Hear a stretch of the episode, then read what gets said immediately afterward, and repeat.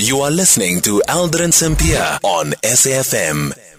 It is 10 minutes after 5 o'clock. We're in conversation next with Annabell Lebethe, who's the Chief Executive Officer at the Southern African Music Rights Organization, um, which has recorded a 15% increase in revenue over the past 12 months uh, to 593 million Rand in 2023. The organization has tightened its belt and lowered its cost to income ratio to share some of the insights from the performance and how this development will benefit artists. We are joined by the CEO, Annabell. Annabell Annabell, good evening. Thank you so much for making time for us. So, what do you attribute uh, this increase to? Good evening, Aldrin, and good evening to the listeners. Um, it's attributable, firstly, to I think improved uh, collection practices. We have, as you indicated, uh, focused a lot on expenditure management, and therefore directly seeking to reduce the costs that we that we spend for operational purposes. But also, um, I think we've really focused on licensees and licensing the, the under licensed, but making sure that we are collecting from music users who do have licenses across the spectrum of uses. And, and and with that said, where would SAMRO say some of the leakages have been identified, where you had some of the leaks coming through? I wouldn't necessarily call them leakages. I think it's uh, it's areas of improvement that we seek to attain. So we know that uh, South Africans generally, from a compliance point, we're not uh, a compliant nation. So we are under collecting from music users. So uh, the conversations and the negotiations that we constantly are having with users of music, which belongs to our members who are copyright owners, we desperately, definitely need to be improving on the collections and the licensing of the under licensed. Um, so that's one area of, of concern. I think we've improved on, obviously, as I said, the, the cost to income ratio, where we have seen improvements and not necessarily leakages in the way that we are redirecting um, our efforts to making sure that members accrue the most benefit, therefore the greatest value from the royalty. Yeah, yeah, and, and the thing is that that cost to income ratio for me, mm-hmm. it's quite a significant um, a, a, significant achievement here. If you mm-hmm. at some point were standing at fifty percent, and now f- sorry forty percent, and it's now decreased to twenty five percent. So something did happen. I know that you don't want to refer to it as leakages, but there's something that was happening there where for every one rand, 40 rand was spent on expenditure. Yeah. yeah. Look, I, I think you would, one would, uh, would attest that to um, uh, lack of efficiencies and prudent cost management and expenditure management. So we've taken a very deliberate focus on uh, forecasting better, on budgeting better, on making sure that where we do definitely need the resources, we allocate them accordingly because we know that every rand spent will accrue greater benefits to members. So the, the opposite of it is that, you know, we've tightened our belts extremely over the, the, the period that we're reporting these financial figures for to make sure that more money does actually accrue to, to our members. So it has been a combination of activities, a combination of efforts that really said we in some instances, we don't need the resources that we are expending to chase after the royalty revenue that yep. we owe to, uh, to the organization and directly to our members. And speak to us about the impact that um, streaming services have had on um, how SAMRO goes about it, its business and also the revenue that it's able to collect. We, we're seeing a, a, a, growth in the right direction in terms of digital uh, streaming platforms. So that would be the Netflix, iTunes, Amazon Music, uh, the like of um, subscription-based uh, streaming services. And we have uh, recorded a 9% growth specifically in the money, in the, in the license fees that we're collecting from digital service platforms. Um, and globally, that is uh, in the right direction. So there is alignment from a local South African context in terms of what is happening globally.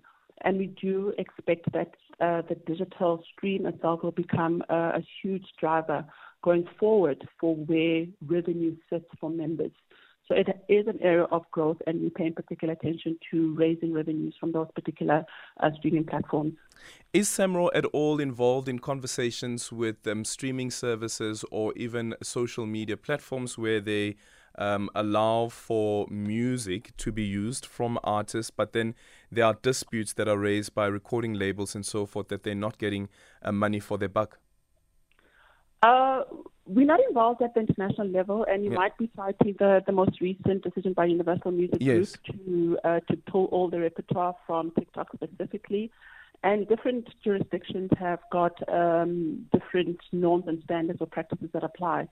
Suffice to say that the context in South Africa is slightly different, you know, in that we are seeing more positive responses to uh, DSPs from all the negotiation processes that we undertake with them, and that there generally is a, um, a recognition of the need to comply and to compensate music users accordingly.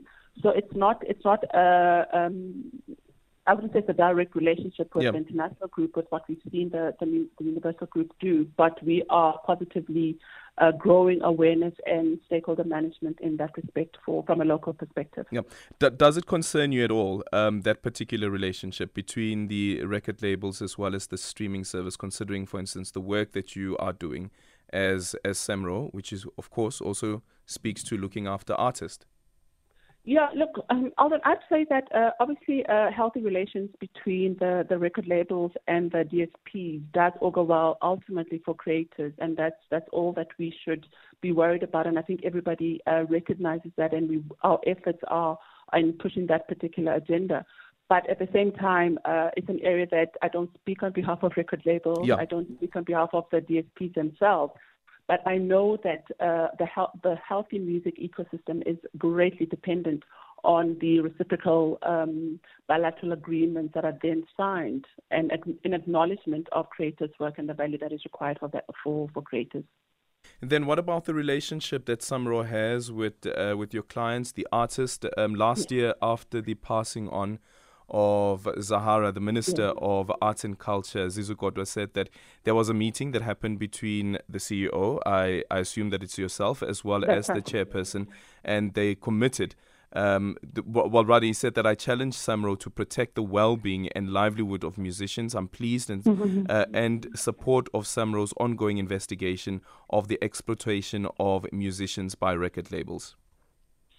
Uh, so yes, that meeting was with uh, the chairperson, myself, and uh, and Minister Kodwa. And in the meeting, there was a discussion about you know the well-being generally of artists, and I think that the minister expressed his sentiments about uh, seeking to to see that musicians are taken care of and artists generally. Uh, we did indicate in the meeting to the minister that our mandate as a, an NPC is very limited to our members who we represent we do not represent the music industry in its entirety. And, and hence my comment earlier on about a, a well functioning music industry ecosystem is ultimately good for creators. So, for example, if I might add, Aldrin, we take care of our members through uh, a retirement annuity fund that we have established that benefits members directly, as well as a, a funeral cover, among many other um, sort of corporate social investment programs that we have.